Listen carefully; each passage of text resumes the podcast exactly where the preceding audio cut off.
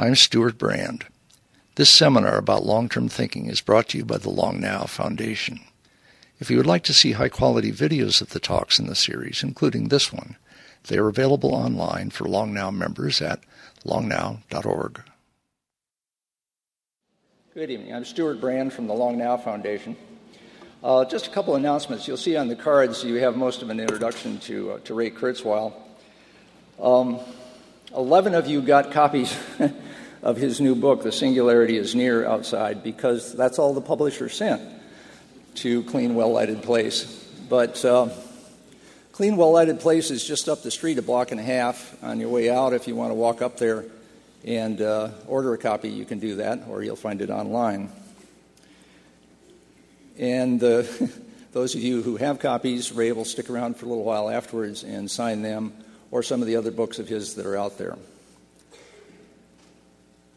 I should announce that usually these seminars about long term thinking are at Fort Mason, and they're usually on second Fridays. Obviously, we're not at Fort Mason, and this is not a second Friday, it's a third, I think.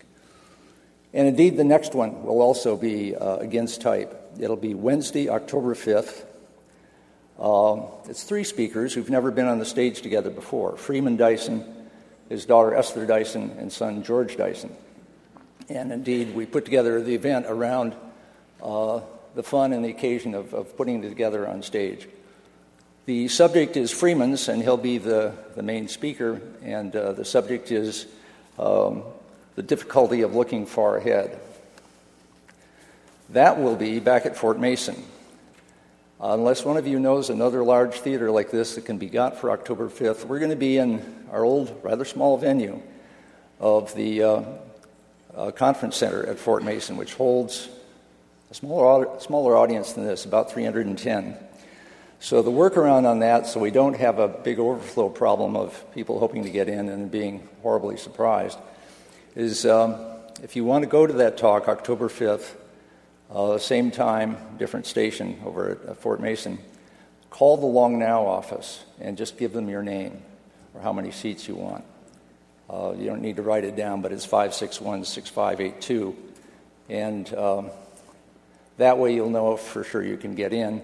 We'll keep some seats for sort of standbys, and that particular uh, place, unlike this one, has windows to the outside, and so on the outside possibility uh, that we uh, still get a lot of people. We can open the windows, you can stand outside and see and hear what you need to see and hear. In that case, dress warm. So that's the workaround for that one. Uh, you may, I hope you all got these cards. They have the real introduction for Ray. They also have on the back a place for finessing the questions. So if during the talk or during the Q&A afterwards you have a question, go ahead and write it down. If you don't have a pen, beg one from near you. And it's helpful if you put your name on there. And uh, if you want to, your email address. Uh, email address will just get you on the mailing list for the forthcoming talks if you want. Some of the future speakers are, as you see on here, Clay Shirky, Sam Harris, uh, a debate between, not debate, but discussion between uh, Peter Schwartz and uh, Ralph Cavanagh on nuclear power and climate change, and then an amazing uh, show and tell about Bali over the last thousand years next February.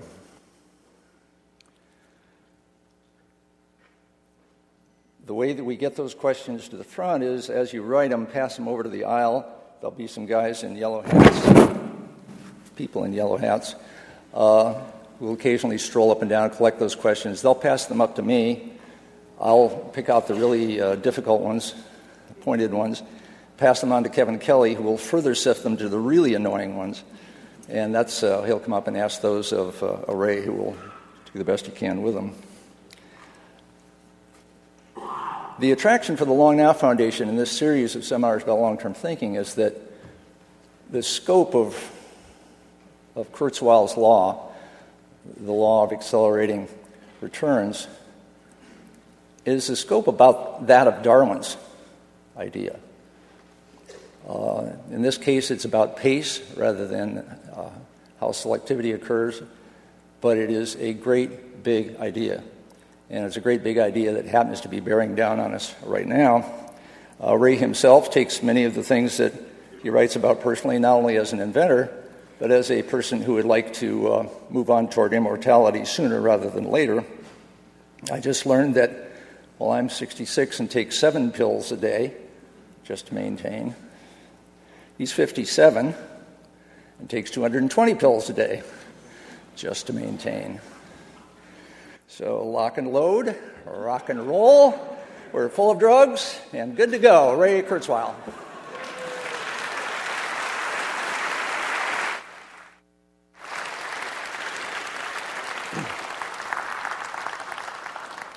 Well, thanks, Stewart. Uh, it's exciting to speak to a group that is considering long term trends. Uh, a lot of models of how the future will unfold are linear models, and uh, an exponential trend looks like a straight line if you look at just a short segment of it. So, all these government models that are linear work quite well for two or three years. Uh, it's interesting to, to listen to the Social Security debate where they're talking about 2042, which is around the date I described for the singularity, where there'll be very transformative change, and the government models have uh, longevity increasing by 11%, and the economy growing by 4%. Actually, it's 2.7%, uh, even though we've seen higher growth than that in the last 15 years. Uh, I've been thinking about technology trends for many decades and want to share some of that perspective with you. This, this building is actually an interesting setting for that. 60 years ago, August 1945, the United Nations Treaty was signed here. And uh, if you think about what's happened in the last 60 years, a few things have happened, like computers, the internet. Um, and so people will very often use the last 60 years as a model for what will happen in the next 60 years. That is actually what happened at this Time Magazine conference I went to in 2003 on the 50th anniversary of the discovery of the structure of DNA. All of our speakers were asked, what will the next 50 years bring? And every speaker there, except for Bill Joy and myself, use the last 50 years as a model for the next 50 years. According to my models, we'll make 32 times the progress in the next half century because we're doubling the paradigm shift rate, roughly the rate of progress every decade. Uh, so there'll be a 30, 30 fold increase in the next half century. The whole 20th century was about 20 years of progress at the year 2000 rate because we were speeding up to that rate. We'll make another 20 years of progress at the year 2000 rate equivalent to the whole 20th century in about 14 years. We'll do it again in seven years. Because of the explosive nature of exponential growth, we'll make about 20,000 years of progress in the 20th century, 21st century, 10,000 years uh, in the first 90 years, and we'll do another 10,000 years in the last decade. That's the explosive nature of exponential growth. That's why the future is often surprising. Short term trends tend to uh, be off in one direction because we underestimate the complexity of tasks, but long term predictions very often are uh, wrong uh, in being overly conservative. Uh, every speaker there really kind of took today's research agenda. It was mildly optimistic that maybe today's research problems will be solved. So Jim Watson himself said, Well, in 50 years, we'll have drugs that enable you to eat as much as you want and remain slim. And I said, Jim, we've already done that in animals, these FIRKO, fat insulin receptor knockout experiments. These mice uh, ate ravenously and remained slim. They got the health benefits of being slim. They didn't get diabetes. They didn't get heart disease. They lived 20% longer. They got most of the benefit of caloric restriction while doing the opposite. There are five pharmaceutical companies rushing to bring fat insulin receptor inhibitors, some using RNA interference, which is a new technology that can turn genes off to the human market, it'll be five to 10 years, not 50 years. Uh, very few of the speakers there really understood uh, the important consequences of exponential growth. And this linear versus what I call the intuitive linear perspective versus the historically correct exponential perspective is a really critical uh, insight to have when contemplating the future because there's a profound difference in, in outcome. So I've often thought about this idea of looking ahead 10,000 years. If you really consider the exponential view, the next 100 years chronologically, uh, in terms of calendar time, are going to be uh, very transformative. It's really hard to imagine going beyond that. But I'd like to share some of these uh, insights with you. I, I, got into this uh, because I realized that timing was critical to invention succeeding. So I did this as sort of an enabling uh, activity for my inventing career. I realized that inventions to succeed had to make sense for the time period when you finished the project, not when you started the project.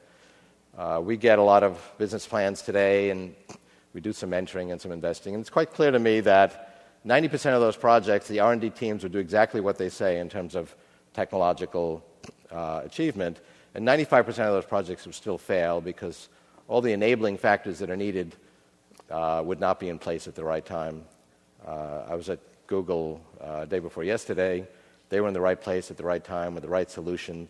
Particularly when you have a networked world, uh, the better solution will emerge very quickly. Build it and they will come is really true when you have a lot of people sharing their ideas in an unstructured way. Uh, but timing is really the critical thing. So I, I became an ardent student of technology trends, and I tried to approach this as a data driven exercise. I collected a lot of data about how technology in different fields, computation, communication, uh, and other fields, uh, were progressing and built some mathematical models.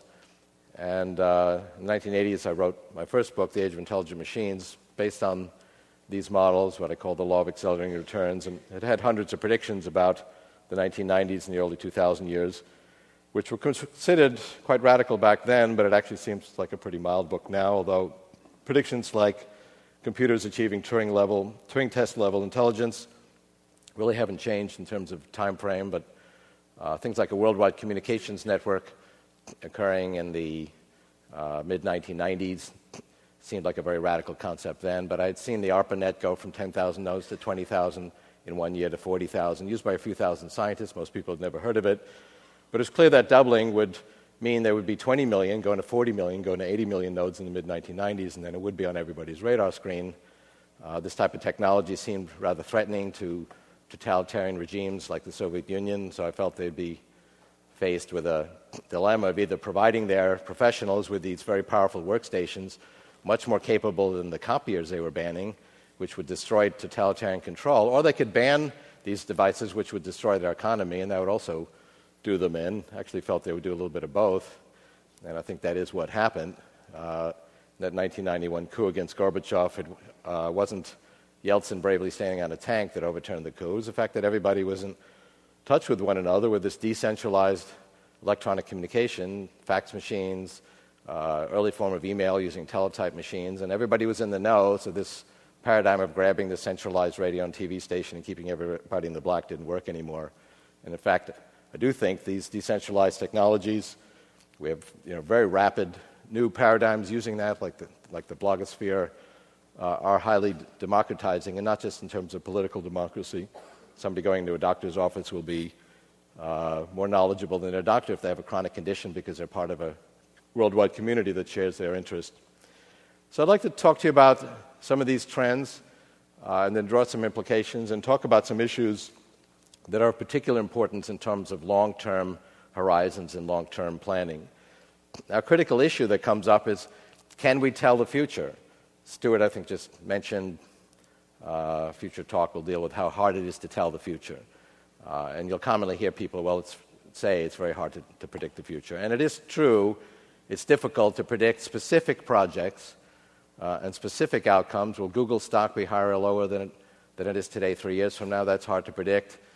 Uh, what will the next wireless standard be? Will it be based on WiMAX or CDMA or G3 or some other standard? Uh, that's hard to predict.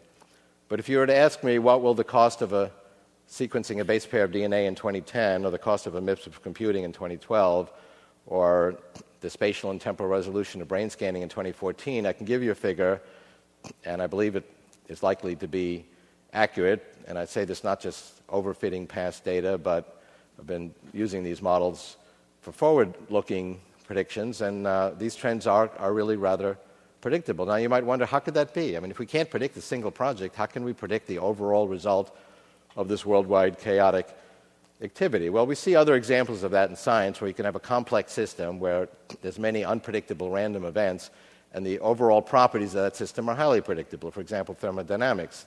Trying to predict a single particle in the air is uh, impossible. And you've got all these unpredictable particles all doing uh, unpredictable, chaotic interactions, the overall results of that are highly predictable according to the laws of thermodynamics.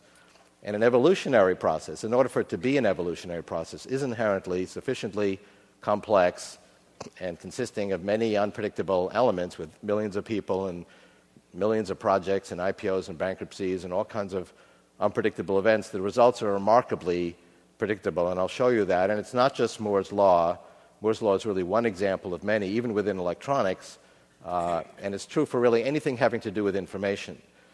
The two important observations is that the power of information technologies, and there's many different ways to measure it price, performance, capacity, bandwidth, the amount of data being moved around, the size of human knowledge.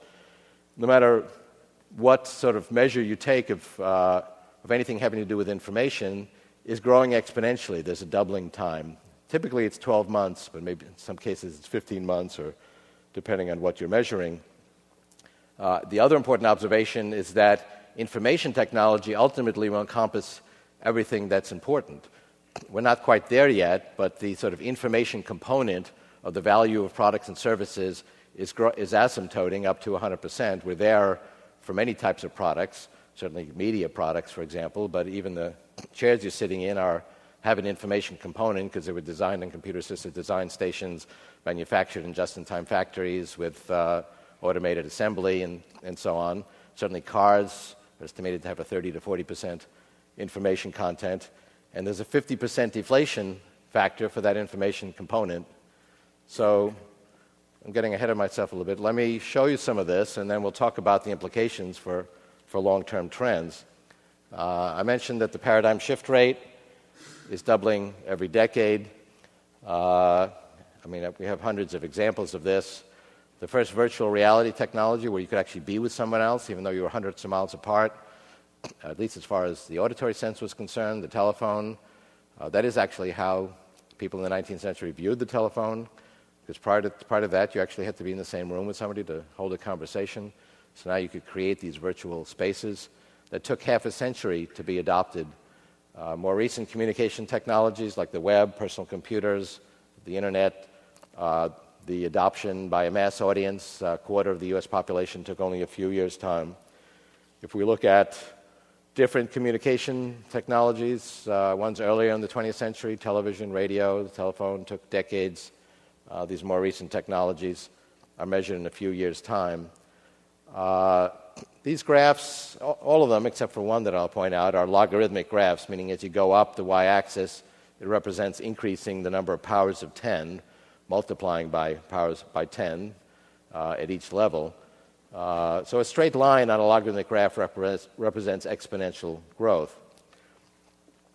Now, this is an interesting graph. It just shows the basic acceleration in an evolutionary process. And biology is an evolutionary process, but so is technology. In fact, technology emerged from the biological process that, that led to uh, uh, technology emerged from the evolutionary process that led to the technology creating species.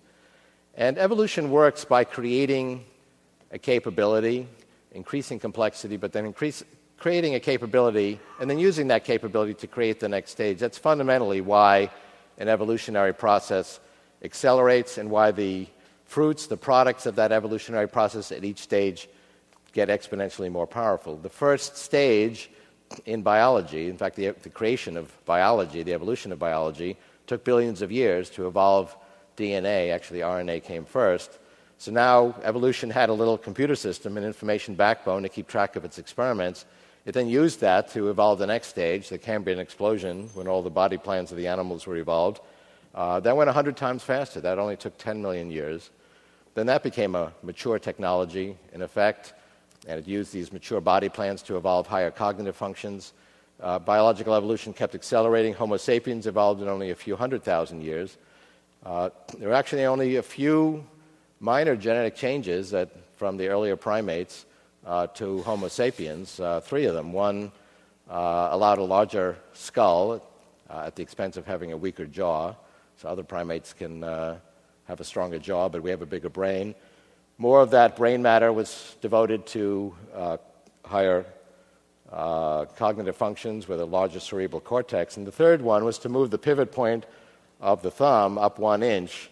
Chimpanzees may look like they have a similar hand, but they don't have uh, a power grip, they don't have fine motor coordination. So now we had an opposable appendage that actually could allow us to take our mental models of the world and actually change the world uh, to reflect our sort of mental what if experiments. And that led to the creation of uh, technology, which was the next stage in this evolutionary process. So, again, working by indirection, evolution used one of its products, a technology creating species, to evolve the next stage. And the next stage went, again, about 10 times faster. Evolution of stone tools, fire, the wheel, early primitive technology took tens of thousands of years rather than hundreds of thousands. We then always used the latest stage of technology to evolve the next stage. Half a millennium ago, the printing press took, half took a century to be adopted. Half a century ago, the first computers were uh, laid out with pen on paper and wired with screwdrivers. Now, a, we, we use computers. In fact, we've had many generations of advanced computer assisted design software where engineers can specify some high level formulas, and 12 layers of intermediate design uh, get implemented automatically. So we're always using the latest technology to create the next. The intellectual feats of human civilization today would be impossible without the integration with our technology. And interestingly, on this double logarithmic graph, it's a straight line reflecting this continual acceleration. There's been a few arguments made with this chart. One saying, well, the Cambrian explosion didn't take 10 million years, it's 25 million years. And the internet, you've got to include the ARPANET, so it's not 10 years, it's 25 years. Well, we make those changes, it'd still get a straight line because those changes actually don't affect uh, things on the scale of this chart. The internet didn't take a million years to evolve. The Cambrian explosion didn't happen in 15 years. Uh, the other objection is well, I only put points on this chart that, uh, that fit on the straight line. Uh, so I took uh, 14 different lists. These were not people trying to make or, or, or unmake uh, my particular point. This is just what Carl Sagan's Cosmic Calendar, the American Museum of Natural History, the Encyclopedia Britannica, or these other thinkers and, and uh, reference works thought were the key events in technological or biological evolution. And you do see some spreading of the points. People do disagree about how long the Cambrian explosion took, when language started, what the key events were, but you see an inexorable straight line. And it's pretty much uh, common sense uh, that things have accelerated. A billion years ago, not much happened in a million years, for example. Uh, if we put these events on a linear graph, then it looks like everything has just happened. Uh, so, if we examine the difference between a linear and exponential trend, you can see, if you look at that exponential, this is on a linear graph. Uh, and if you look at a small piece of that uh, soaring exponential, uh, it looks like a straight line. And many uh, sophisticated observers will just intuitively assume that the current pace of progress will continue and don't fully factor in the fact that the tools are growing in power exponentially. I had an argument the other day with someone doing brain reverse engineering, studying a particular ion channel in a particular dendrite, who did the mental experiment well, it's going to take me 20 months to finish this particular ion channel, and there's five other ion channels, and then there's all these different dendrites. And without factoring in the fact that there are 50,000 other people doing this work, the resolution of brain scanning is doubling every year in, in 3D temporal uh, spatial resolution and also increasing in temporal resolution. Uh, the computers we have to simulate these processes are doubling in power every year. The databases are doubling every year. And really factor, failing to factor all of that uh, into consideration. Another good example was I mean, the Genome Project was not a mainstream project when it was announced in 1990. Mainstream uh, observers, skeptics, said, uh, We just finished sequencing one ten thousandth of the genome in 1989. How are you going to finish this project in 15 years? And in, uh, 10 years later, the skeptics were still going strong saying, uh, saying I told you this wasn't going to work.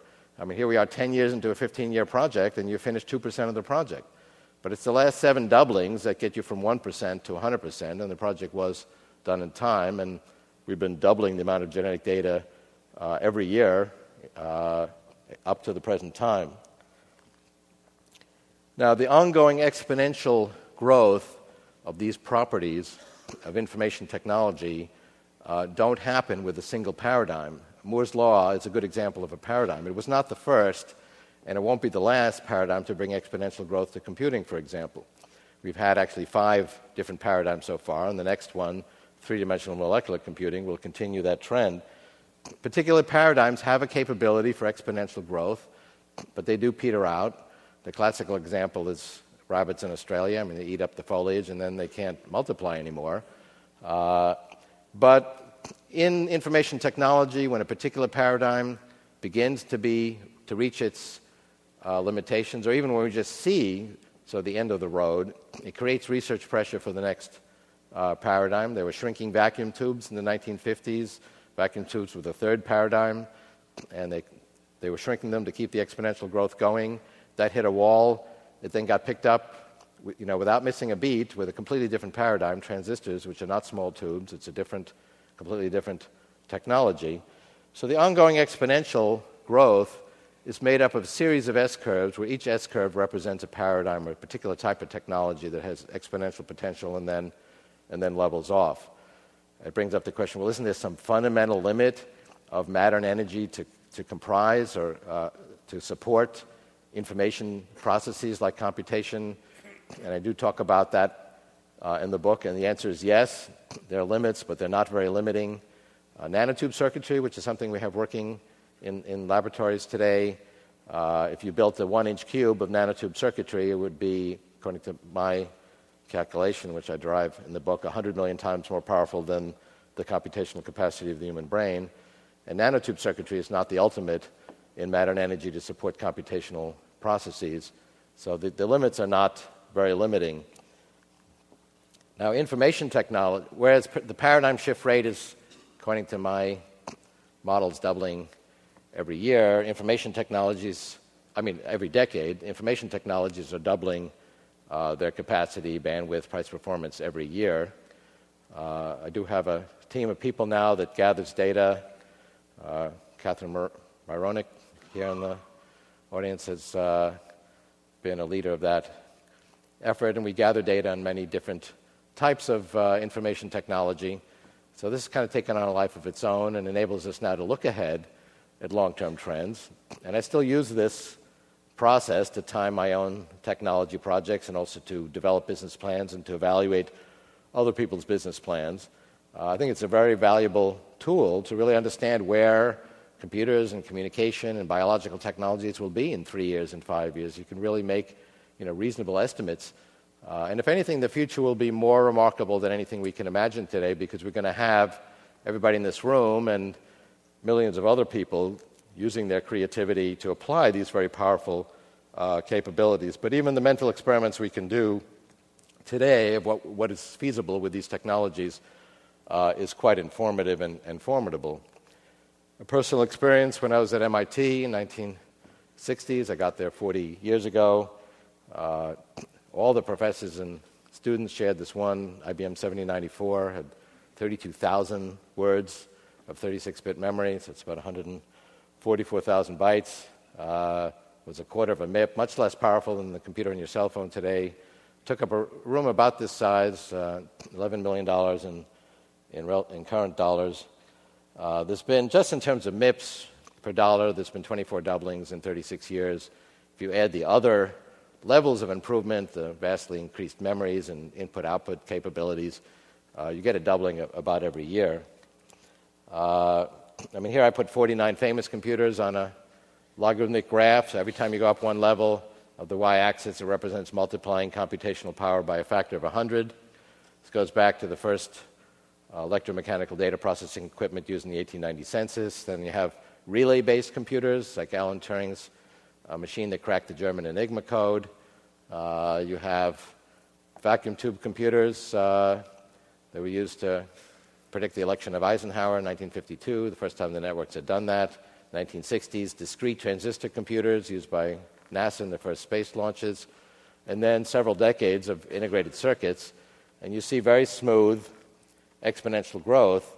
Uh, by the way, that's not a straight line. That's better than a straight line. It took us three years to double the price performance in 1900, two years in the, around 1950. We're now doubling it every one year. There's a theoretical reason for that second level of exponential growth, the slow exponential growth of the rate of exponential growth, because as an industry gets more cost effective, uh, it grows, and we, so we put more money into research and development. I mean, the computer industry, such as it was, was a handful of government war related projects and academic projects in 1950. Today, it's a trillion dollar industry. Uh, this is uh, Hans Moravec's uh, similar chart. These are different computers. Uh, he draws trend lines. The later he draws the trend line, the higher the slope, representing this second level of exponential growth. Uh, and I'll show you quickly just many examples in electronics, but I particularly want to show you examples outside of electronics. But the interesting thing about this supercomputer chart is, uh, well, I, I put this together recently. Uh, it's in the book. It's already out of date in that all the news that's come out in just in the last few months since the book is, is better than what I projected. But this projects 10 to the 16th, 10 quadrillion uh, calculations per second by 2013. That figure is significant because that's my estimate of the amount of computation required to functionally emulate the human brain. Uh, I have four different analyses by different researchers and research groups in the book that come out between 10 of the 14th and 10 of the 16th, so I picked 10 of the 16th to be conservative. If you were to simulate every nonlinearity in every dendrite and every neuron, it's 10 of the 19th, but I don't believe that's necessary. Uh, even if you had to pick 10 of the 19th, it only delays things by a few years. But at any rate, this comes out to 2013. Uh, just two weeks ago, Jap- two different Japanese companies announced 10 quadrillion CPS supercomputers or that they're building and will be ready by 2010. So uh, we will, we're on track here.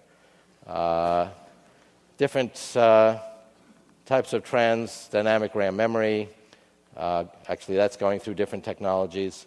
This is an interesting chart. This is the average uh, transistor price. So in 1968, you could buy a transistor for a dollar. And actually, if you back up further, when I was a high school student in the early 60s, I would hang out at these uh, surplus electronic shops on Canal Street, and I'd buy something about this big, which was a telephone relay with support circuitry, equivalent to one transistor, only a million times slower than today's transistors, uh, for about $40.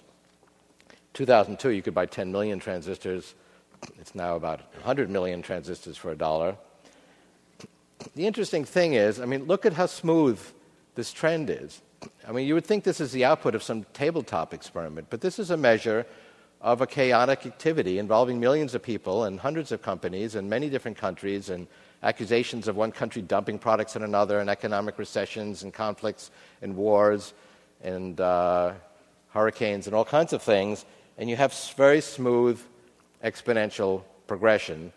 Uh, it's a pretty remarkable phenomena, and we see it in any measure we've looked at having anything to do with information.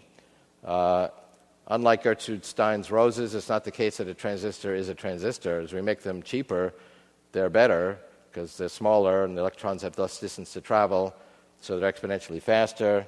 Uh, you put those factors together, and the average uh, cost of a transistor cycle has been coming down by half every 1.1 year. Then you add all of these other innovations like pipelining and data caching and other innovations in processor design, gets it down to one year. So we're doubling the price performance of electronics every year. And it's also true of other databases and software and other, other measures of information technology. That's 50% deflation. And I'll talk a little bit later about the economic implications because economists, depending on what week it is, worry about deflation also.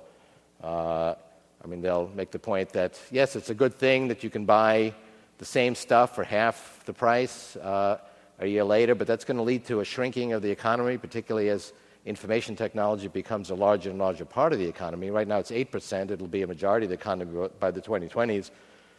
So people will buy a bit more, but they're certainly not going to double their consumption uh, in, a, in a year. But actually, what we find uh, is that we do better than that. We've had 18% compounded growth in dollars uh, for the last 50 years in electronics, despite the fact that you can get twice as much stuff uh, in every year. Uh, because every time price performance reaches a certain level, it enables new technologies. People didn't buy iPods for $10,000 10 years ago. Uh, and we're going to continue that process. We have a sort of uh, unsatisfiable human uh, desire and uh, need for, for resources. Uh, the, sa- the Luddites were concerned about the same thing. Now that one person could make clothing uh, at 10 times the rate of the weavers prior to automation in 1800, it's going to lead to a total collapse of the economy and there won't be any jobs. But people didn't want just one shirt anymore, they wanted a whole wardrobe, and the common man and woman also wanted well made clothing. Uh, and so we consume more as, as price performance improves and actually keeps up with this, more than keeps up with this 50% deflation. So I put this chart up just to show you another random example. Uh, this is not Moore's law. This is not shrinking transistors on an integrated circuit. This is magnetic disk storage. So it's shrinking magnetic spots on the magnetic substrate. It's a different technical problem, different engineers, different co- companies, different countries, same exponential progression. A really significant one is biotechnology, biology. We're learning to understand and to reprogram biology as information processes. And biology is based on genes. Genes are little software programs.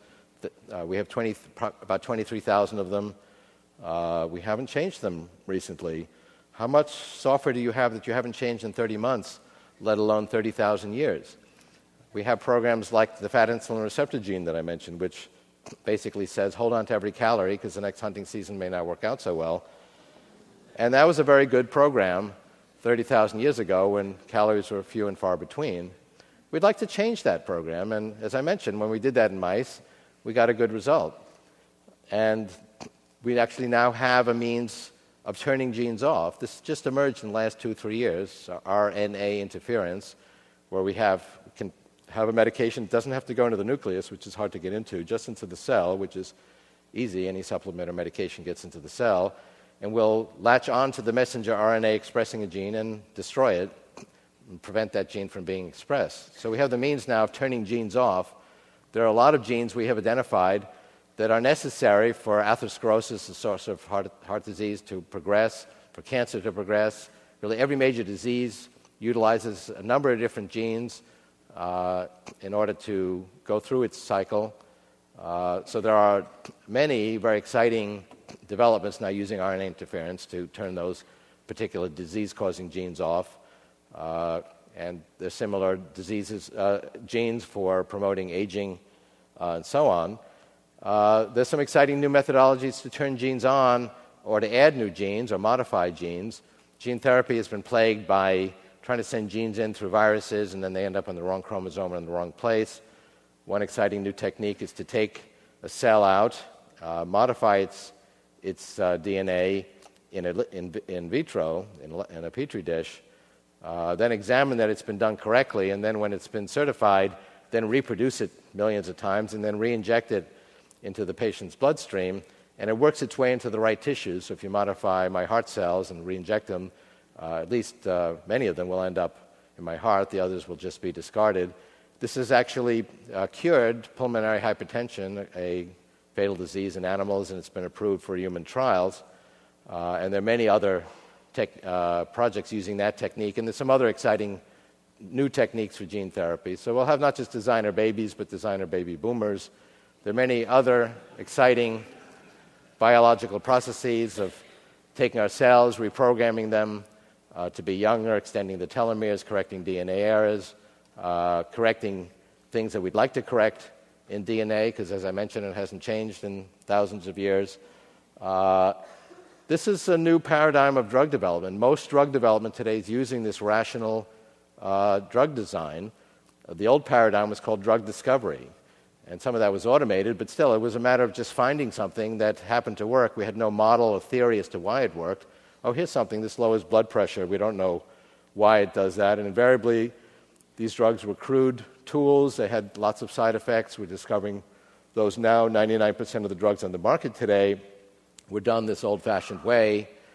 The new drugs will be quite different. I mean, a lot of people have the idea that they should avoid drugs because drugs are very crude and have all kinds of side effects. That is true of, of most any drug you'll find on the market today. That won't be true when we can actually develop very precise uh, targeted medications that reprogram biology based on real models uh, and simulations of how biology works. We're in the early stages of that, but there are many very exciting examples. Pfizer's torcetrapib, uh, which blocks a specific enzyme that's used in a particular stage of atherosclerosis that destroys HDL at a particular point.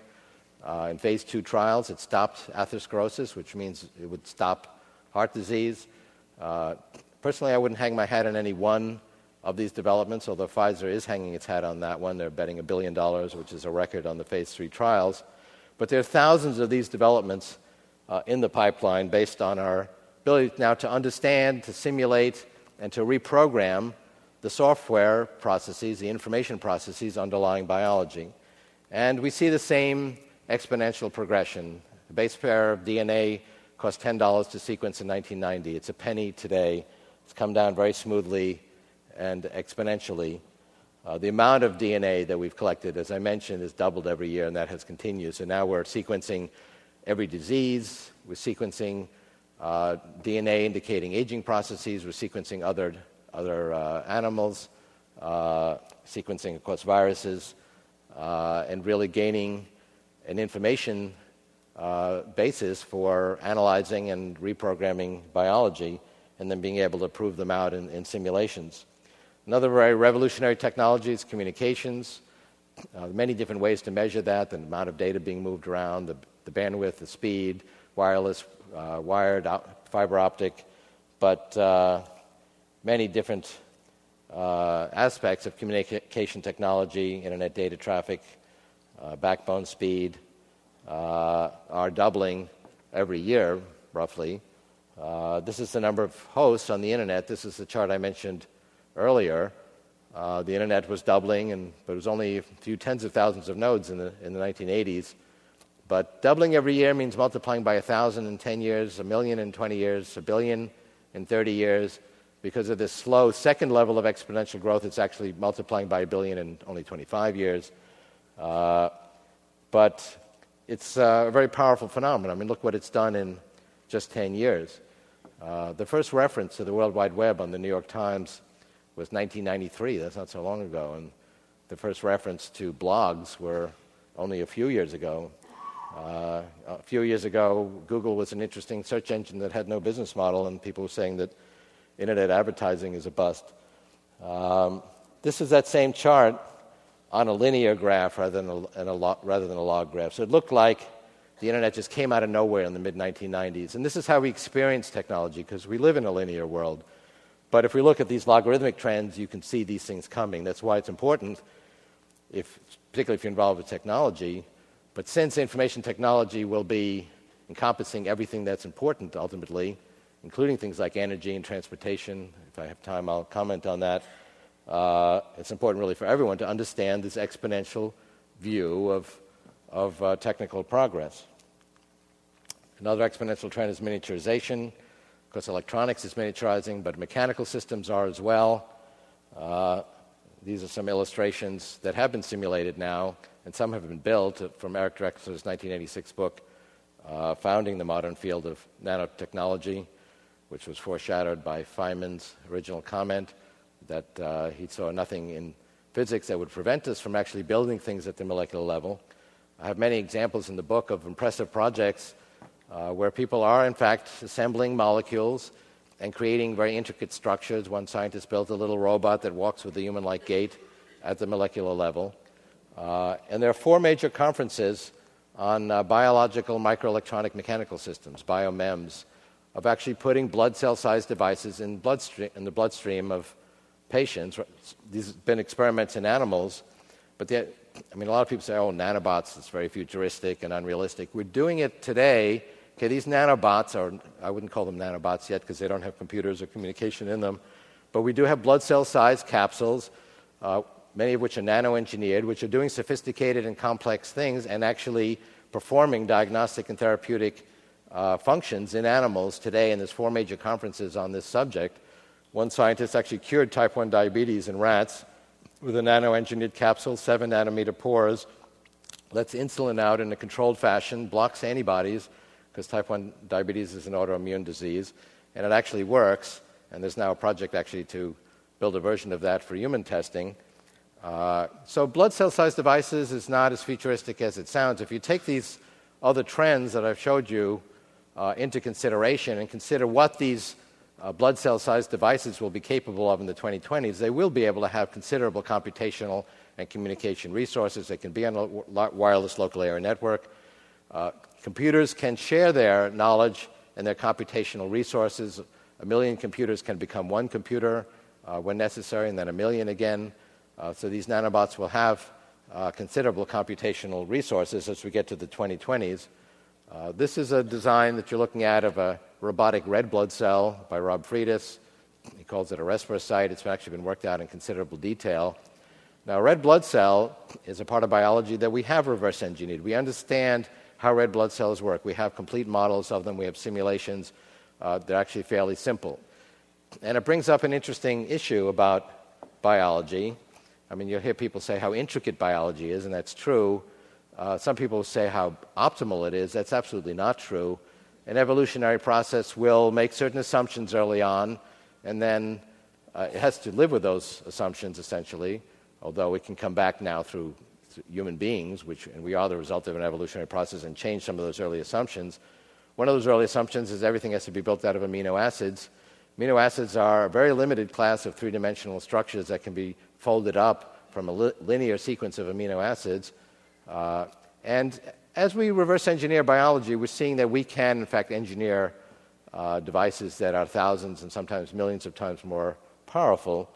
Uh, this Respirocyte, a conservative analysis was done independently that showed if you replaced 10% of your red blood cells with these robotic versions, uh, you could do an Olympic sprint for 15 minutes without taking a breath, or sit at the bottom of your pool for four hours. So, uh, honey, I'm in the pool will take on a whole new meaning. Um, this is a design for a robotic white bloods. More complex, will require computation and a more intricate mechanical system, but something that should be feasible by the mid 2020s. I actually watched my own white blood cell in a microscope, and it's interesting. I mean, here's a cell that has intelligence. It actually noticed this other bacterium on the slide and then did a pretty clever maneuver to block its exit and surround it and destroy it. But it was very slow. It took an hour and a half to do this. It was a very boring thing to watch. and these robotic devices could do this in seconds.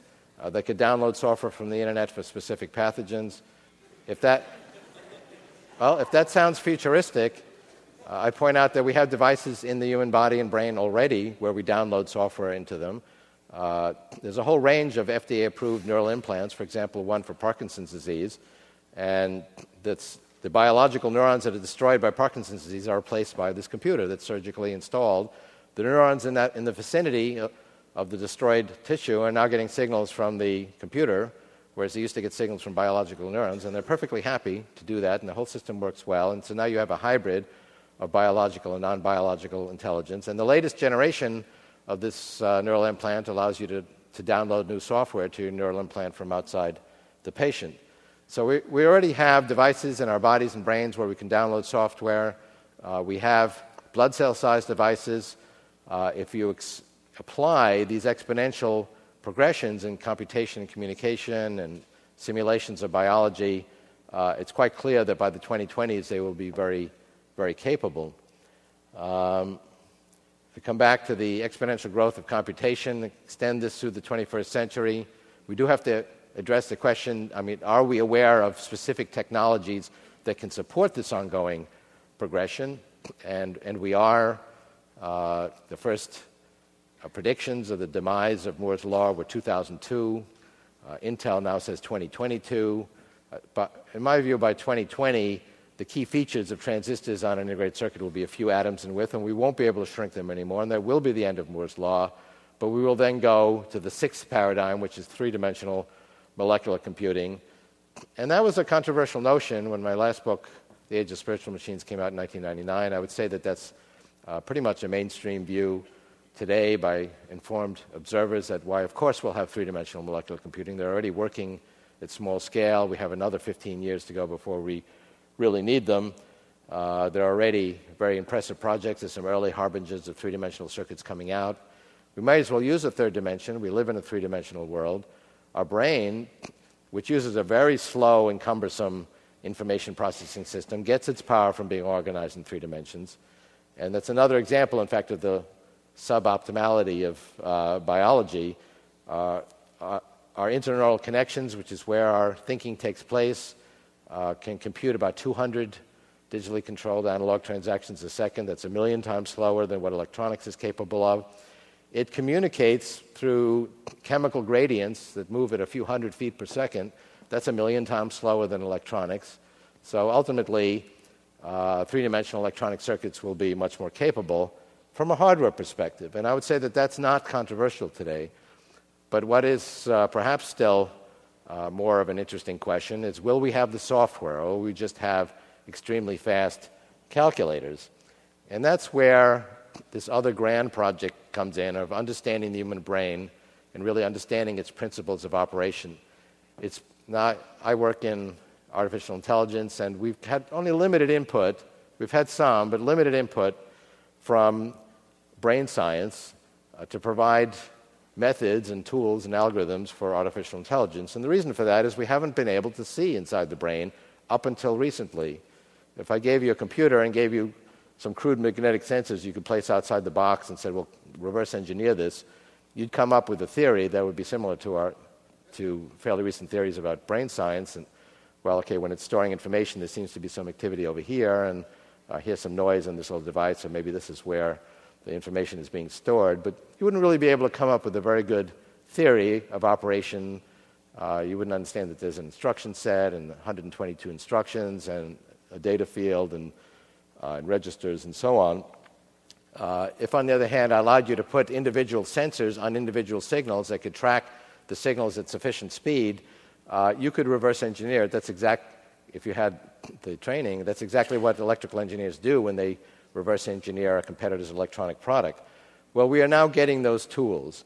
Uh, the, the, resolution of brain scanning in 3D volume has been doubling every year. Uh, spatial resolution has been moving as, as well.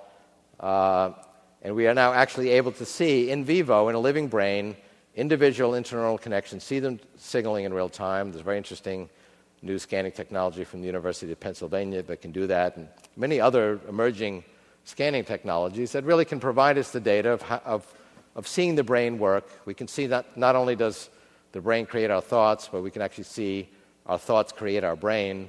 That's a very interesting way in which the brain has plasticity. Uh, if you're thinking about a particular issue, you're actually developing new brain matter. There's interesting experiments with teaching people the violin, and uh, the neural matter that has to do with controlling these four left fingers suddenly grows greatly in, in complexity in the brain. So we really create who we are, but we can understand those principles and we can simulate them once we understand them. Now, a question comes up okay, we can get this data, but can we make any sense of it? Or is it just going to be this vast amount of incomprehensible data? Doug Hofstadter wonders about that. Maybe our brains are below that threshold uh, necessary to understand our own intelligence. Maybe that's a basic uh, rule of complexity. The system will only have a certain amount of complexity and cannot really understand its own principles of operation. And if we were smarter and able to understand our brains, well, then necessarily our brains would be that much more complex and we'd never catch up with it. Now, that is not what we're finding. There are several hundred regions of the brain. We have enough data now uh, on several dozen of those regions to reverse engineer them, to describe how information is encoded in those regions, how it's transformed, how it transmits it and in what format to other regions. Uh, this is one model and simulation of 15 regions of the auditory cortex done by a team of scientists here on the West Coast uh, that Lloyd Watts has organized. And applying psychoacoustic tests to this uh, simulation gets very similar results to applying psychoacoustic tests to human auditory perception. It's being used now or designed for front end to speech recognition because it can pick out conversation against a panoply of background sound, something that speech recognition software hasn't been able to do. Uh, there's another very interesting simulation of the cerebellum. I describe quite a few of these experiments in the book. Uh, the cerebellum is significant because this is where we do our skill formation. It comprises more than half the neurons in the brain. And again, the simulation uh, performs tests very similarly to human skill formation. Doesn't prove it's a perfect model, uh, but it does show that we can understand uh, these regions and develop simulations. That brings up an issue how complicated is the brain? Well, if we take a brain and actually describe all of the interneural connections and neurotransmitter concentration patterns uh, there's a lot of information there. It's thousands of trillions of bytes. But the design of the brain is contained in the genome. They may say, well, wait, you've got to include the, the ribosomes and the genetic machinery. That actually adds very little information. So the whole genome is 800 million bytes, 3 billion rungs, 6 billion bits, 800 million bytes. Uh, 2% of that codes for protein. The other 98% well, used to be called junk DNA. We actually understand now it's not junk, it's needed for gene expression. Uh, but it's replete with redundancies. There's one sequence called ALU that's repeated 300,000 times. And if we eliminate all the redundancy, uh, we get 30 to 100 million bytes, probably closer to 30 million bytes. That's smaller than Microsoft Word. And 20 million bytes of that, approximately 20 to say 20 to 40 million bytes, describes the design of the brain. That's a billion times smaller than our estimate of the amount of information in a brain. How could that be? How could 40 million bytes describe something that's a billion times greater than it? Well, in computer science, we do that all the time. Genetic algorithms, for example, can be fairly compact. They then create millions of copies of themselves. They interact with a complex environment. They evolve a solution to a problem that is more complex than the uh, original design by several orders of magnitude. And that is actually how the brain works. For example, on the cerebellum, uh, the genome has only a few genes, only a few tens of thousands of bytes that describes the wiring of the, geno- of the cerebellum, which is half the neurons in the brain. Basically says there are four neuron types, they're wired like this. Now repeat 10 billion times, and oh, and add a few, a little bit of randomness with each repetition. And then this stochastically wired cerebellum, which is, has a lot of randomness in it, interacts with the complex environment, and the child learns how to walk and to talk and to catch a fly ball, and it gets filled up with meaningful information by interacting with a complex environment. That is basically the paradigm with which the brain works. But the, the complexity of the design is on the order of 40 million bytes. That's not simple. I'm not saying it's a, it's a simple system where we don't understand that design yet, and the 40 million bytes are highly interactive with each other, but it's a level of complexity that we can manage. And just to, to show you an example, uh, I mean, here's the famous Mandelbrot set. It's a very complex pattern, and as we zoom in on a small piece of it, we see you know, endless complexity at every level. Uh, it seems to be a t- tremendously complicated uh, entity. The formula for this is six characters long.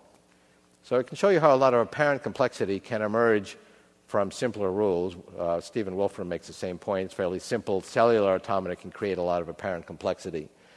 And it is a cleverly designed system it evolved to be able to interact with a complex environment and absorb a lot of knowledge and skills, therefore, by multiplying its own apparent complexity. Uh, if we examine the pace with which we're reverse engineering the brain, the size of the simulations, the scaling up of, of detailed models, it's a conservative estimate to conclude that we will have detailed models of the principles of operation of the human brain by, by the 2020s. IBM is already putting together, in fact, a very detailed electrical and, and then chemical simulation of the cerebral cortex. Uh, the progress is, is very rapid. And uh, we can then, this will, we won't just necessarily just blindly copy these techniques, it will expand the toolkit in the artificial intelligence field that we can then create comparably complex and capable systems. And it will be a very uh, interesting combination because we'll be able to combine the subtle capabilities of human intelligence, which is largely our pattern recognition capability, with ways in which a $1,000 computer is already superior to us. It can remember billions of facts easily. It can share its knowledge and skills. We spent years training one set of research computers to understand human speech and trained it like a child and automated that with tens of thousands of hours of transcribed speech, and it would gradually improve its Markov models and neural nets, and then finally learn its lessons and do a commercially acceptable level of speech recognition. If you want your personal computer to do the same thing, you don't have to go through that training like we do have to do with every human child. You can just load the evolved patterns of one computer. It's called loading the software. And uh, machines can share their knowledge at electronic speeds. We can share our knowledge too at the speed of language, which is millions of times slower. But that was a big step over what animals can do. And despite discussions of the language capabilities of animals they're much more limited. And a unique thing about humans is that we do have this exponentially expanding knowledge base that we pass down from generation to generation, and it grows as we pass it down. Uh, no other animal does that. I'll just touch briefly on economic implications, but this is growing uh, our economy. We've gone from $30 to $130 in the value in constant dollars in the value of, a, of an average hour of human labor because of uh, automation. Uh, and not only does the power of these technologies grow exponentially, like the size of the internet and the amount of data and the speed with which you can move it around, but the adoption grows exponentially. I mean, here's e commerce smooth, exponential growth. It's now over a trillion dollars. Now, you might say, now, wait a second, wasn't there a boom and a bust somewhere in this uh, progression? That was strictly a capital markets phenomena. The capital markets, Wall Street looked at the internet and says, wow, this is going to transform every business model. And so the value of these uh, companies that had new business models just soared. 18 months later, when all the business models in every industry hadn't been transformed overnight, Wall Street said, oh, I guess I was wrong, and everything went the other way. Meanwhile, there was slow and steady, ex- but exponential growth in the adoption of these technologies. And we see this kind of boom bust psych- psychology as a harbinger of true revolutions. It happened with the railroads in the 19th century, and it happened with artificial intelligence in the 80s, and it's now happened with uh, the internet and telecommunications. There may be a boomlet going now with nanotechnology uh, because the really exciting applications of nanotechnology are beyond the six to eight year planning horizon of angel and venture capital.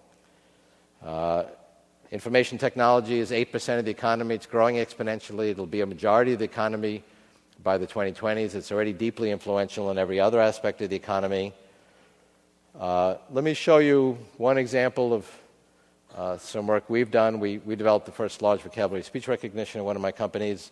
We put this together with uh, commercial language translation and speech synthesis, which another one of my companies developed the first speech synthesizer. So this is a more recent generation of that that actually sounds pretty human. In this demonstration, the weakest part is the actual text to text language translation. But I was at Google uh, day before yesterday, and they took a data driven approach. And they, I think the most valuable asset Google has is not just its search engine, but its data, because it has these vast databases. And you can create intelligent systems if you have enough data that you can sort of self organize. They had a team of people develop a Farsi to English translator, and nobody on the team spoke a word of Farsi, and the system actually worked as well as human, professional human translators uh, by actually just finding the patterns in all of these examples of translated uh, text. Uh, so this is a, translation system. I've actually used this to talk to people who in Europe that didn't speak English. I spoke English, they heard me in German, they spoke German, I heard them in English. We were able to converse uh, quite well. Uh, this is a demonstration, comma. Dies ist eine Demonstration. Of a prototype of a quote translating end quote telephone. Period. Von einem Prototyp eines übersetzenden Telefons. Within a few years, comma, innerhalb einiger Jahre. We will be able to talk to anyone, comma. Wir werden fähig sein, zu jemandem zu reden. Regardless of their language. Period. Ohne Rücksicht auf ihre Sprache. The rain in Spain, comma. La pluie en Espagne. Stays mainly in the plain. Period. Reste dans la plaine principalement. Merci pour votre attention. Period. Thank you for your attention.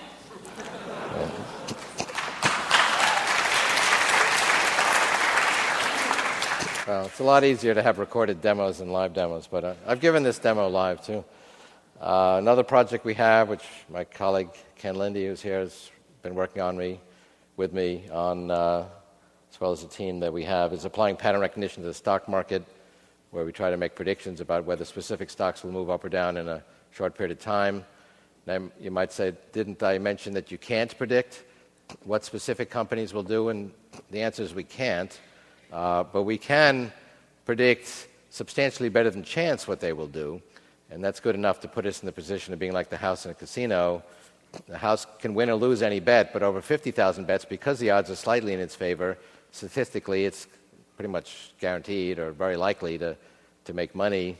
Uh, uh, it has to cost, make enough money to overcome its overhead, so we have to make enough money to overcome transaction costs. Uh, but we've been trading with real cash, fairly significant amount over the last two years, and making 80 to 100 percent a year. We're launching a hedge fund with that. Uh, Vinod Khosla, who's in this area, has been our principal backer. Mike Brown, not the Mike Brown that just stepped down, but the one who was chief financial officer of Microsoft and chairman of NASDAQ is uh, on our board. Uh, and it just shows the uh, power of pattern recognition and the advantages of machine pattern recognition, because whereas human pattern recognition is better, and there are human technical analysts that can see these patterns, but no human being can look at uh, second by second at the tick data of 5,000 stocks. So that's one of the advantages of harnessing even limited forms of human pattern recognition. You can then use the advantages of, of machine speed and repeatability and so on. Let me talk about a few scenarios, try to address a couple of issues of sort of long term trends, uh, and then we'll take the questions that I see are being compiled here. Uh, 2010, early in the next decade, computers will largely disappear. They won't be these rectangular objects that we carry around. We'll have much more of a mesh of uh, computing uh, and communication. The World Wide Web will emerge into the World Wide Mesh. The World Wide Mesh concept uh, is where all these devices, your, your personal computer, your cell phone, are not just spokes into the network that just send and receive messages. They're all nodes. They become part of the network. So not only is it you transmitting your messages, other messages are going through it. When you have a message or need a connection, uh, it's routing it and reorganizing uh, these billions and ultimately trillions of different nodes in a kind of a seamless web or seamless mesh. Uh, this is actually uh, again, developed by the Defense Department so they could drop a battalion in place and the communications would self organize. But Intel and Microsoft noticed it and they've actually adopted it for the next generation of communications. Google has, interest, supported it as well. Um, so we will have the devices are going to get smaller and smaller. That's been the whole history of computation. The first machines were very remote, and then they were on a desk, then under our arms. Now they're in our pockets. They'll make their way in our clothing. Uh, Ken and I and our colleagues have another project called Sensory Apparel for Life, where we are building smart underwear, uh, a smart bra for women, and a, a, smart undershirt for men that will monitor your heart and your lungs, uh, particularly for people with heart problems. That is the early adopter market. They need to exercise, but they're afraid of exercising because it might kill them. Uh, so, obviously, what you should do is whenever you exercise, just have your doctor with you at all times uh, some people find that inconvenient, so uh, this will do a similar thing. But we will, c- computing will be in our environment, it'll be everywhere. We will have ubiquitous computing and communication in our clothing. Uh, images will be written to our retinas from our eyeglasses and contact lenses. This, this technology exists. I'm on the Army Science Advisory Board, and the Army is very interested in using these technologies to put soldiers in virtual reality environments rather than being inside the weapons. The armed predator is an early uh, step in that direction, but ultimately we'll be taking soldiers out of the weapons. It's a dangerous place to be, uh, and they'll be in virtual reality environments and feel like they're in the weapon. And even if they are in the weapon, like in an Abrams tank, which actually is a safe place to be, there's only been three combat casualties in the last 20 years in, in Abrams tanks because of a lot of exotic technology. But the soldier can't just look outside the window, see what's going on. So they are in virtual reality environments. But this will be inexpensive, ubiquitous, very high quality, full immersion, high resolution technology early in the next decade. So things like we're doing now, where we feel like we're together in terms of visual and auditory reality, we'll be able to do in these virtual reality spaces that'll be ubiquitous, will be online all the time. I actually have a technology, Teleportec, uh, that enables me to be with an audience and actually see them and they see me and I look three dimensional and as I move around, they see the local background behind me. I can't wander around like this. I have to stay behind this special podium, but uh, we give presentations around the, the world in Europe and Asia using this technology. But it's expensive today, and we have to send a technician out. But this will be ubiquitous technology early in the next decade. We'll have language translation, we'll have language technologies. I mean, you can call British Airways now and have an interesting conversation with their virtual receptionist, and you can talk to her about anything as long as it has to do with making reservations on British Airways. But uh, ultimately, these, these virtual personalities will be a continual presence. Search engines won't wait to be asked. they'll see if you're struggling with something. Uh, that actress, what was her name, uh, with that little round robot? And they'll say, oh, Natalie Portman, Queen Amidala, Star Wars 4, 5, and 6. Uh, you can kind of tell the search engine when to uh, quiet down, but uh, uh this, these natural language technologies will be a primary interface.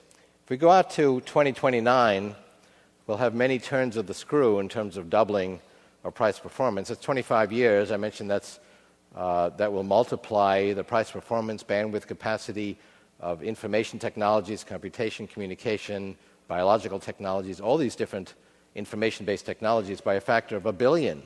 They're already very influential. Uh, we will have con- completed the reverse engineering of the human brain. We'll have expanded the AI toolkit. We'll be able to really apply human levels of pattern recognition together with these natural advantages of machines to share knowledge at electronic speeds. And it'll be a very powerful combination. But in my view, it's not a sort of alien invasion of intelligent machines coming from over the horizon to compete with us. It's emerging from within our civilization. We routinely do intellectual feats today, as I mentioned earlier, that would be impossible without our machines, and we always move on to the next horizon. People say, well, if, you, if everybody can do all these things we struggle with today easily, people won't be motivated. That's not what we find. I mean, today a mathematician can sit with Mathematica or some other similar program and just easily solve problems that mathematicians 100 years ago you know, would spend months on. That doesn't mean they're sitting and doing nothing. They're working on the next horizon. And we literally will get very intimate with this technology. We will merge with it. We will have billions of nanobots in our bodies and brains keeping us healthy from inside, combating pathogens, uh, correcting DNA errors, uh, reversing aging processes. They'll be in our brains uh, the way we have neural implants today, but it'll be much more ubiquitous because uh, they'll be non invasive. They can go through the capillaries. They can create virtual reality environments from within the nervous system. Uh, the scenario there is that the nanobots shut down the signals coming from your real senses, replace them with the signals that would be appropriate for the virtual environment, and then your brain feels like it's in that virtual environment. Uh, and the design of new virtual reality environments will be a new art form. Some will be recreations of beautiful spaces like this, or uh, completely imaginary environments that would be impossible in the real world. You can go there with one other person or a thousand other people, have any kind of uh, encounter involving all five senses with other people. Uh, people will transmit their whole flow of sensory experiences and the neurological correlates of their emotions out on the web, the way people now beam their images from their webcams. I call them experience beamers, and you can plug in and experience what it's like to be someone else. Uh, there'll be interesting archived experiences that you can experience or interact with. That'll be another new art form. Uh, most significantly, uh, it'll be an expansion of human intelligence. We'll be able to expand our memories, our rational functions, our pattern recognition. Uh, we'll be able to really, very directly, expand our uh, intelligence. Uh, we do that today routinely. If all the AI programs, narrow AI programs, were to stop today, our economic infrastructure would come to a halt. You couldn't get money from your bank. Communication would stop. Bus transportation would stop. That wasn't true 30 years ago. Uh, there's artificial intelligence permeating our modern infrastructure today. Uh, you get a diagnose, automated diagnosis from, from your electrocardiogram, from blood cell images. Uh, AI programs fly and land airplanes, guide intelligent weapons, make a trillion dollars of investment decisions in the stock market, automatically detect credit card fraud. And there's hundreds of other examples of things that were research projects in AI 15 years ago. I call them narrow AI because they perform specific functions that used to require human intelligence that can now be done actually very often better by these machines, uh, but they're narrow because they don't have the flexible, supple, subtle, broad intelligence of human beings. Uh, but that will change, and we will actually expand our own human intelligence through this intimate merger with our intelligence. Uh, and this has far ranging implications. Uh, a book that I came out with last year that I co authored with Terry Grossman, MD, a longevity expert in Denver, uh, talks about three uh, bridges to radical life extension. Bridge one is what we know right now, and we can really aggressively overcome aging and disease processes. Uh, I had type 2 diabetes 20 years, two years ago, but I have no indication of diabetes. I had predisposition to heart disease. My father died of it at 58. I'm 57. Um, but I used to have cholesterol of 280. Now it's 130. I, you know, I have no uh, indication of that disease. Uh, on a lot of biological aging tests indicate I'm aging pretty slowly. Uh, we can really overcome genetic dispositions, certainly to disease. I would maintain to aging processes as well. People say, oh, it's 80% in your genes. That's only true if you follow the sort of uh, watered down recommendations that come from our health authorities. If you're aggressive about reprogramming your biochemistry, you can really overcome these dispositions. We need to do that because when our genes evolved 30,000 years ago, it was not in the interest of the species for people to live past child rearing. That meant age 30. So average life expectancy was, you know, at best in your 20s. Otherwise, you're just using up the precious resources of the tribe. Uh, every time we've had technological advances, we've progressed in human longevity. It was only 37 in 1800. So sanitation, antibiotics, those were big technical advances. Uh, we've doubled life expectancy in, in two centuries. Uh, it's not going to take another two centuries to double it again because of this exponential growth. The next major technology, uh, Bridge 2, is the mastering of the information processes in biology, the biotechnology revolution, that will really reach its maturity in 10 or 15 years. I believe we will have overcome things like heart disease and cancer and diabetes, at least turn them into chronic conditions. We, we, there are about a dozen different aging processes. We understand a number of them already, and we'll be able to reverse those. That'll be a bridge to the third bridge, the nanotechnology revolution, where we can go beyond the limitations of biology. Uh, and that really will lead to radical life extension. So if you can uh, take care of yourself the old fashioned way for another 10 years, uh, we may actually get to experience this uh, remarkable century ahead. So, just I'll end with a brief comment about the importance of long term planning. The first thing is to really appreciate this exponential view. Uh, the next century will be quite remarkable, let alone 10,000 years. We'll make more than 10,000 years of progress at the year 2000 rate uh, in this century. Uh, by the 2040s, which is the date I've sort of put for the quote singularity, uh, meaning a radical transformation of the reality of human existence, uh, the amount of non biological intelligence we create that year will be billions of times more powerful than all biological intelligence that exists today. Once non biological intelligence gets a foothold in, in our brains, uh, it will expand exponentially. That doesn't mean it's self replicating, but that's just the nature of the power of these information technologies. The crossover point will be in the late 2020s and 2030s and 2040s, it will come to predominate. In my view, it's still human intelligence. Uh, in my view, human means uh, the species that expands our horizons. We didn't stay on the ground, we didn't stay on the planet, we didn't stay with the limitations of our biology, uh, and we won't stay uh, with the limitations of, of our biological thinking either. Uh, so the end of the century will be uh, remarkably different. The reason uh, this is called the singularity is just a metaphor with physics where it's very hard to see beyond the event horizon of this radical transformation. We can describe it in mathematical terms and say, well, we'll, we'll be billions, trillions of times more intelligent. Uh, it's very hard to describe what that means. Uh, just as it's very hard to describe what's go- what goes on in a black hole because we can't see inside a black hole. But we do have enough rational thinking to actually make intelligent comments about what it's like inside a black hole, even though we've never been inside one. And we can do uh, similar mental exercise with regard to the dramatic transformation that humanity will see uh, in this century. Uh, this is not a utopian vision because there's both promise and peril. Uh, we don't have to go further than the 20th century to see tremendous amount of destruction amplified by technology, and these are very powerful 21st uh, century technologies. Uh, we will have the opportunity to do things like overcome poverty, the latest United Nations report shows actually significant progress in that. Poverty's been cut in half in the last 10 years in Asia. Uh, but the World Bank projects it'll be cut by 90% by 2015. There's been similar progress all around the world except in sub Saharan Africa.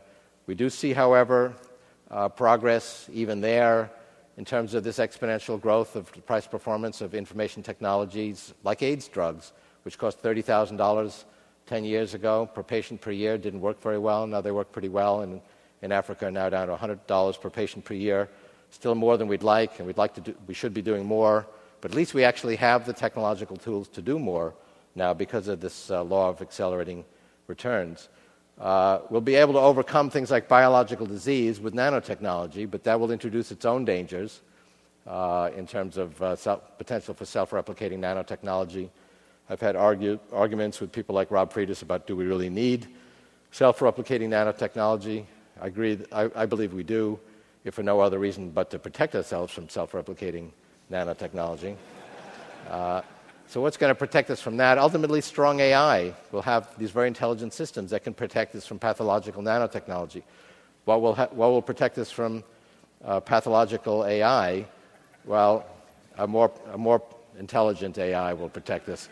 Uh, it's a little bit like that story of the universe sitting on the back of a turtle, and what is that sitting on? It's another turtle, and its turtles all the way down.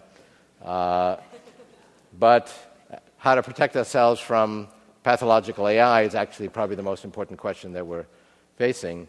We do have a new existential risk that didn't exist 40 years ago, and it's not just atomic weapons. In fact, it's something more formidable. At a routine college laboratory, the means and the tools exist to create a bioengineered biological virus. Uh, all the models show that would be much worse than an atomic bomb, uh, and the tools and the knowledge to do this is much more widespread. That's an existential risk.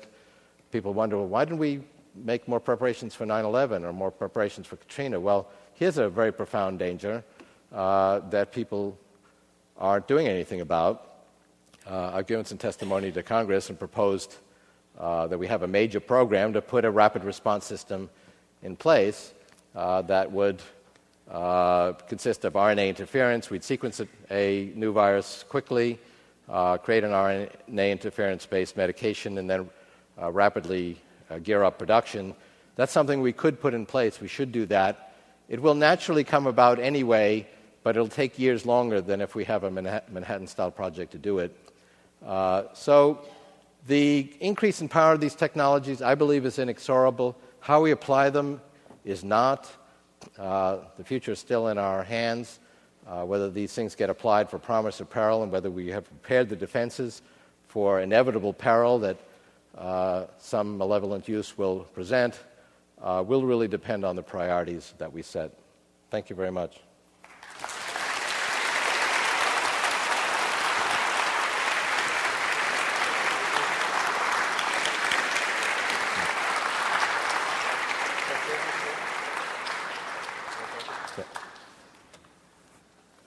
Thank you.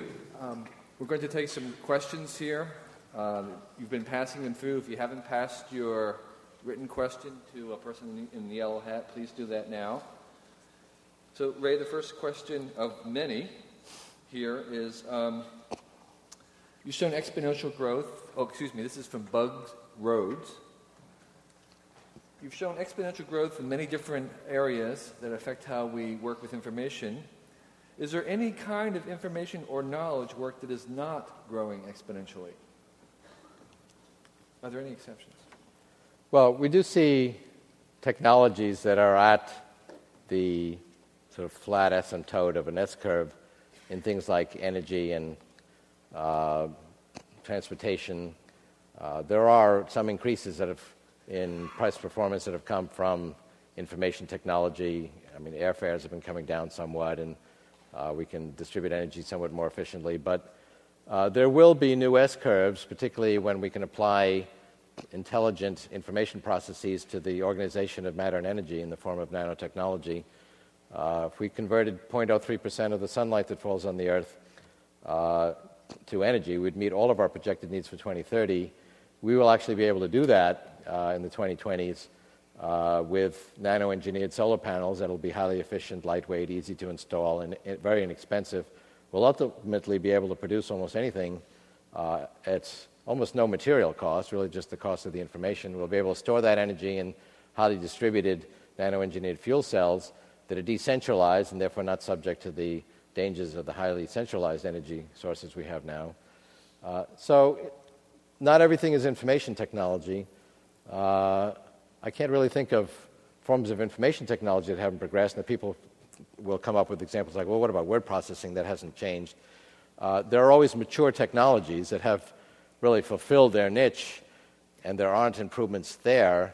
I mean, just like in the Cambrian explosion, there was this rapid evolution of body plans, but then that became a mature technology. There was no reason to improve them. They had reached their fairly optimal point. That didn't mean evolution stopped. It went to a higher level. It then concentrated on higher cognitive functions. So we have, we're not making much improvement in, in word processing. Uh, it's arguable whether we're making progress in operating systems, but we are working on higher levels of more intelligent software that encompasses more and more uh, of our uh, industrial infrastructure. Okay. Here's a second question from uh, Camilo uh, Ramirez. Um, so how, how do we know that the singularity has arrived? Are we going to be aware of it? Or will, like a neuron in a brain, will it just bypass our intellect? In other words, um, if the singularity is near, how can we prove that it actually came? Well, I have dialogues in the book, and Molly says that she'll know the singularity is here when she has a million emails in her in her inbox. Uh, by that measure, we're almost we're almost there. Uh, and it's a good question whether we'll notice it. Uh, if you pass the event horizon of a of a singularity of a black hole, uh, as far as physics is concerned, you actually don't notice it. Uh, there's no sign there that says you've gone be- beyond the point of no return. Um, and you know, some theories of the singularity have these capabilities going infinite, and I had actually an interesting mathematical dialogue with Hans Moravec on what the underlying formulas were for this growth of uh, this exponential growth. And a subtle change in the formula does have it actually explode into a true mathematical singularity, meaning going to an infinite level in a finite amount of time, which I don't believe. Uh, and in the back of the book, there's is this discussion of exactly where that point is. Uh, but in my view, it's growing by double exponential, meaning that it will reach fantastic levels by today's perspectives, but still finite. And by some measures, today's technology is fantastic by the standards of, say, 200 years ago. Uh, so it will be ver- truly transformative. Uh, at the Accelerating Change Conference this Saturday, uh, they describe, well, there's two types of singularitarians. There's the hard takeoff singularitarians, and then there's the more conservative, soft takeoff ones, and I was put in that camp. Uh, so it's nice to be at a conference where I was the conservative. so. okay, so here's another question from Dan um, Wertemeyer. Um, is weapons technology growing exponentially? Will an individual be able to kill a billion people for a few dollars? Well, it's actually a serious it's a serious question uh, because of the leverage that these technologies provide, and that's, of course, the concern. Uh, I don't know about a few dollars, but you know, maybe a few hundred thousand dollars, you can get the equipment to, to, to do what I described earlier, uh, which could kill uh, many millions of people in terms of bi- creating a bioengineered biological virus. Uh, so that, and when we get uh, self-replicating nanotechnology, we'll have similar concerns there. Uh, so that was actually the source of concern of underlying Bill Joy's uh, Why the Future Doesn't Need Us cover story for Wired. Uh, and that sort of stemmed from this barroom discussion I had with Bill Joy in September 1998 in, in Lake Tahoe. Uh, and actually, we're headed back to Lake Tahoe this weekend, so maybe that'll generate another controversy. But uh, the, the concern is real. Uh, and it's led some people to say, well, let's relinquish technology, not all technologies, just those dangerous ones like biotechnology and nanotechnology. And I pointed out that that's pretty much all of technology because we're, sh- we're shrinking technology at an exponential rate, so everything will be you know, down into the sub 100 nanometer uh, key feature range within 20 years. Uh, you'd have to really relinquish all of technology uh, to relinquish those dangerous technologies. And you can't keep the, the safe ones. Actually, uh, Ted Kaczynski, the Unabomber, makes this point.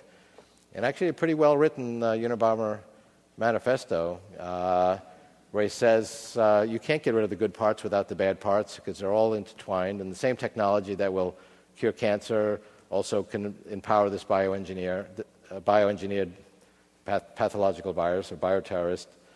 Uh, so Kaczynski says get rid of all of it. Uh, more responsible voices have said similar things. Uh, uh, Bill McKibben, who came up with uh, the concept of global warming in his book, recent book, says we've had enough technology. It's been great, but let's stop now. Um, which I think is ultimately an irresponsible position and also an untenable one, aside from the fact that you need a totalitarian state, as in the novel Brave New World, to enforce that. It would just drive the technologies underground where it would be even less stable. And this concern came up when uh, software viruses first emerged some 20 years ago. The comments were made, well, okay, these are unsophisticated, but ultimately, when we have a big internet and we'll have very sophisticated software viruses, it's going to totally destroy world communication. And part of that prediction was, was correct. They have become very sophisticated. It's very interesting to read how clever some of them are of depositing eggs in various places and then triggering them and, and so on. But the, the immune system, the technological immune system that we've put in place, has actually been very effective. And it's a good example of a new human designed, self, uh, self perpetuating, self reproducing pathogen, the software virus, uh, that we've actually done a very good job. I mean, generally within hours, at most a day or two, a new augmentation of the technological immune system emerges to deal with these new threats. And the internet has never been brought down for even a few seconds. If we can do half as well uh, with biological viruses and self replicating nanotechnology, we'll be doing very well. And a lesson there is that this is in a completely open system. There's no certification of practitioners in, in software. There's no certification of products. It's a completely unregulated industry, despite the fact that software is very influential and is used in things like intensive care units and flying airplanes, and yet there's no certification. Uh, there is some for health technologies. Uh, but this sort of self organizing system has worked very well. Uh, some of the uh, specters described in Bill Joy's article are taking these future uh, dangers as if they were foisted on today's completely unprepared world. Uh, I do think we need to put a few extra stones on the defensive side of, of the equation. We do need to anticipate things like the potential for bioterrorism, not just bioterrorism as in smallpox and anthrax, but actually designed bioterrorism. Uh, we need to anticipate these things. Um, but uh, these, these specters do exist, and I think it's actually the most important problem facing humanity is to uh, pre- prepare the defenses for these existential risks. Okay. Um, this is a one version of, of many people's questions. This one's by Janine Weber. Um, what will happen when the paradigm of exponential growth collides with the brick wall of finite natural resources? Well, we have plenty of natural resources uh, if we have nanotechnology and uh, effective artificial intel- intelligence to utilize them. Uh, with nanotechnology, we can keep reorganizing the matter and energy that we have to meet the material needs of even a greatly expanded human biological population that may occur when we significantly decrease the death rate. We'll be able to create virtually any physical product just from these information resources by reorganizing the atoms and molecules in, in our vicinity. And as I mentioned earlier, the capacity of matter and energy to support computation and communication is really vast and will enable us to increase our intelligence by uh, a factor of many trillions. Uh, so we have plenty of resources. Uh, the actual amount of physical resources needed is smaller and smaller. I mean, computers have gotten smaller and smaller as they've gotten more and more powerful. Uh, that will continue to where we have very, you know, tiny computers. Uh, I mean, the electronics industry, as influential as it is, uses very little energy, uses very little material resources. Uh, so that is not really a limitation for what I'm talking about. Um, this is from Stewart Brand. Um, in, in, this uh, arena of uh, ever accelerating exponential growth, what should remain slow?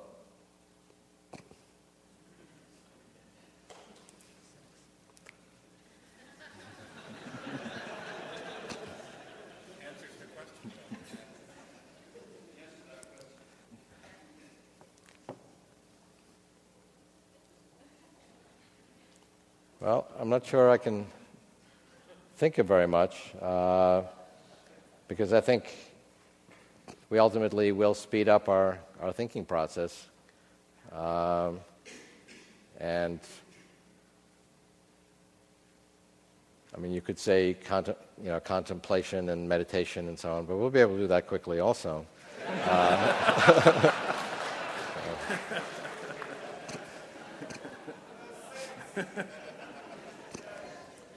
but we'll, we'll change our subjective appreciation of time, so a short period of time may seem like a long period of time.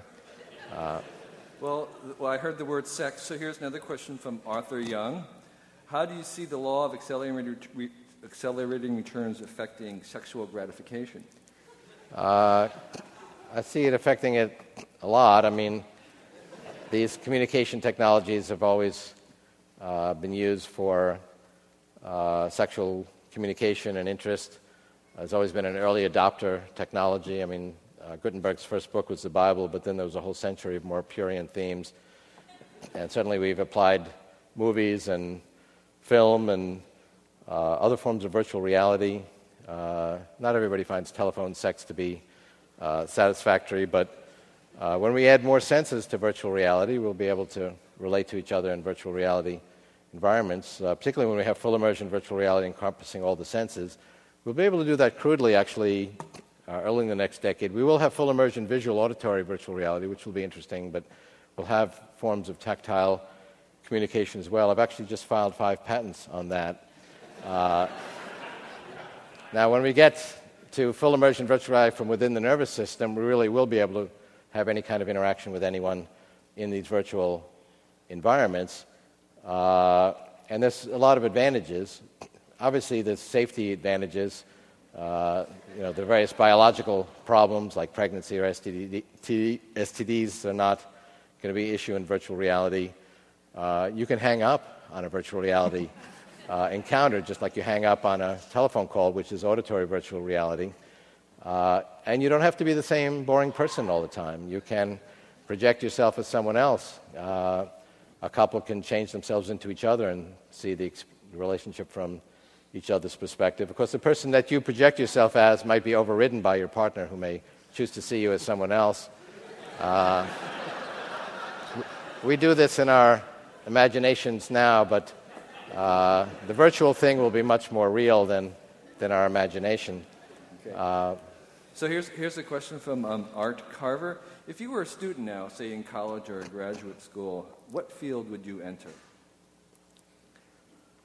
Well, I, you know, human knowledge, which, as I mentioned, is a unique attribute of the human species, and I think the purpose of life uh, is to expand human knowledge. It's nothing more profound than being able to create some knowledge that has some power, whether it's uh, my daughter's field of interest, which is choreography, or mathematics, or computer science, or literature, or music.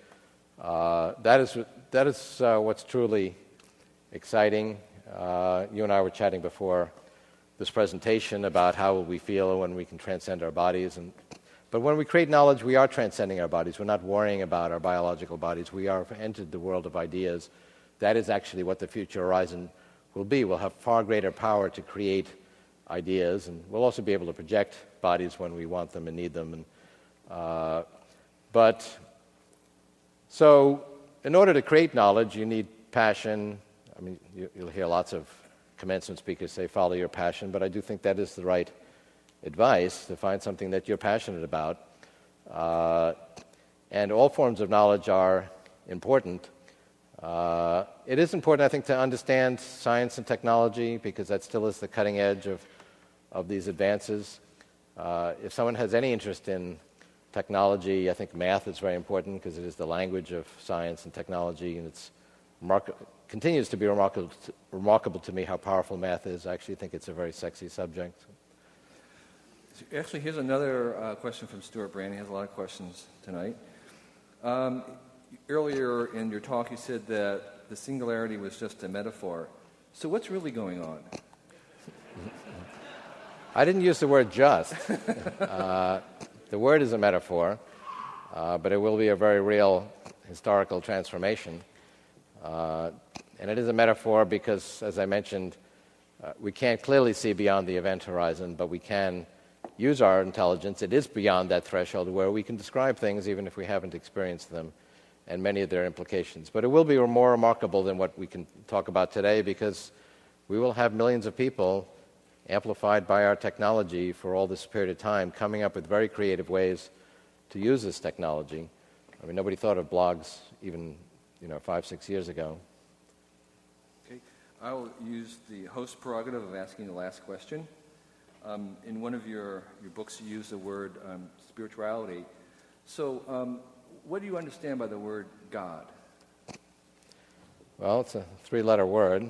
Uh, and it's described with many stories and metaphors uh, in different religious traditions, but they all do have a few things in common. They describe God, whether it's uh, sort of a cranky old man making agreements with people or some uh, Star Wars like force that sort of permeates the universe. They all describe God as being infinite in knowledge, creativity, uh, beauty, and love and knowledge, all knowing. Uh, so it's an ideal of infinite levels of these attributes. Well, what do we find uh, in an evolutionary process? We find that entities grow in knowledge, creativity, intelligence. Uh, they become more beautiful. I mean, they do. If you look at the history of, of say, biological evolution, uh, if you look at entities undergoing evolution in a genetic algorithm, they become more beautiful. Uh, they become ultimately more capable of subtle uh, intelligence and being able to understand emotional qualities like love, so they become more loving. Uh, so they're moving towards greater levels of these attributes, which are attributed to God without limit. Uh, so they're moving in a spiritual direction, and they actually explode exponentially, so they ultimately become vastly uh, powerful in terms of these attributes, which are attributed to God uh, as I said, without limit, uh, that they don't actually become infinite in an exponential uh, evolutionary process, but they do uh, appear to be virtually infinite from our current limited perspective. ultimately, when we can sort of saturate the matter and energy in our vicinity and ultimately beyond our solar system with the supremely powerful, intelligent uh, uh, resources that have encompassed our emotional intelligence, uh, it will be vast levels of these, of these qualities uh, that we attribute to God. So that's becoming godlike as, as much as we can imagine with any sort of scientifically grounded process. And the other aspect of spirituality that's relevant to, to these considerations is consciousness. Uh, we have entities that we attribute consciousness to, which are human beings, at least that seem conscious. And because uh, we have debates about whether other entities are conscious. Some people say animals are not conscious, they're just operating by instinct, meaning some primitive machine like quality. Other people uh, say that higher level animals are conscious. I think my cat is conscious, but uh, other people haven't met my cat, so. Uh, but uh, we don't have a, a, an agreement on that, uh, and we're really just making an assumption about other human beings uh, we will ultimately have fully non biological entities that claim to be conscious. Okay, we have them today. Uh, characters in your kids' video games will claim to be conscious, to be angry or sad. They're not very convincing today because they don't have the subtle cues that we associate with really having those emotions. But the essence of my prediction is that in a few decades, these entities will be as complex as human intelligence. It'll be based on the reverse engineering of human intelligence. They will be convincing. Uh, they will have the subtle cues. They will say they're conscious and have feelings. And uh, this is not a philosophical statement, but more of a political prediction. We will come to accept them as being conscious. They'll get mad at us if we don't accept it. And since they're going to be very intelligent, I think we're going to want to go along with them. Uh, and anyway, they're going to be us because, as I said, we're going to evolve into merging with our technology. And it's a very, a lot of, some scientists say, well, it's not really a scientific question, therefore it's an illusion and doesn't exist. My feeling is it's actually the most important question, and I agree it's not a scientific question ultimately. Uh, sometimes these discussions devolve into discussions of neurology or uh, objective criteria, but really, whether or not an entity is conscious and what it's feeling uh, cannot be fully penetrated It's a difference between science, which is objective real, uh, observations and analytic deductions from that, from that, and subjective experience, which is a synonym for, for consciousness. But we are really basically just a pattern. Uh, you can say, no, you're really this stuff here. But this stuff here is completely different than it was a few weeks ago. Uh, most of the cells in our body completely are destroyed and, are regrown within a matter of months. Okay, the neurons are not, but the, the components of the neurons, the filaments, the tubules, all the different components are actually changed. Some within a few days, some within a few months. I'm completely different stuff than I was a few months ago. So, what has continuity? Well, it's, it's the pattern of information. It's just like the pattern that water makes in a stream. You can look at this pattern around the rocks, and it's a very similar pattern. It can stay stable for months, maybe changes a little, but obviously the water that makes it up changes every few milliseconds. So we are a pattern. So, what if we capture that pattern and just translate everything that's salient about it into some other substrate should be the same thing. Uh, but we're going to have very interesting philosophical discussions about that. In my view, we, if we capture the, the, patterns that are important, uh, and if we are in fact conscious, then these new entities will be conscious. And so we'll be expanding consciousness. That's another spiritual process. Ray will be signing books in the back if you have them. Thank you so Thanks. much.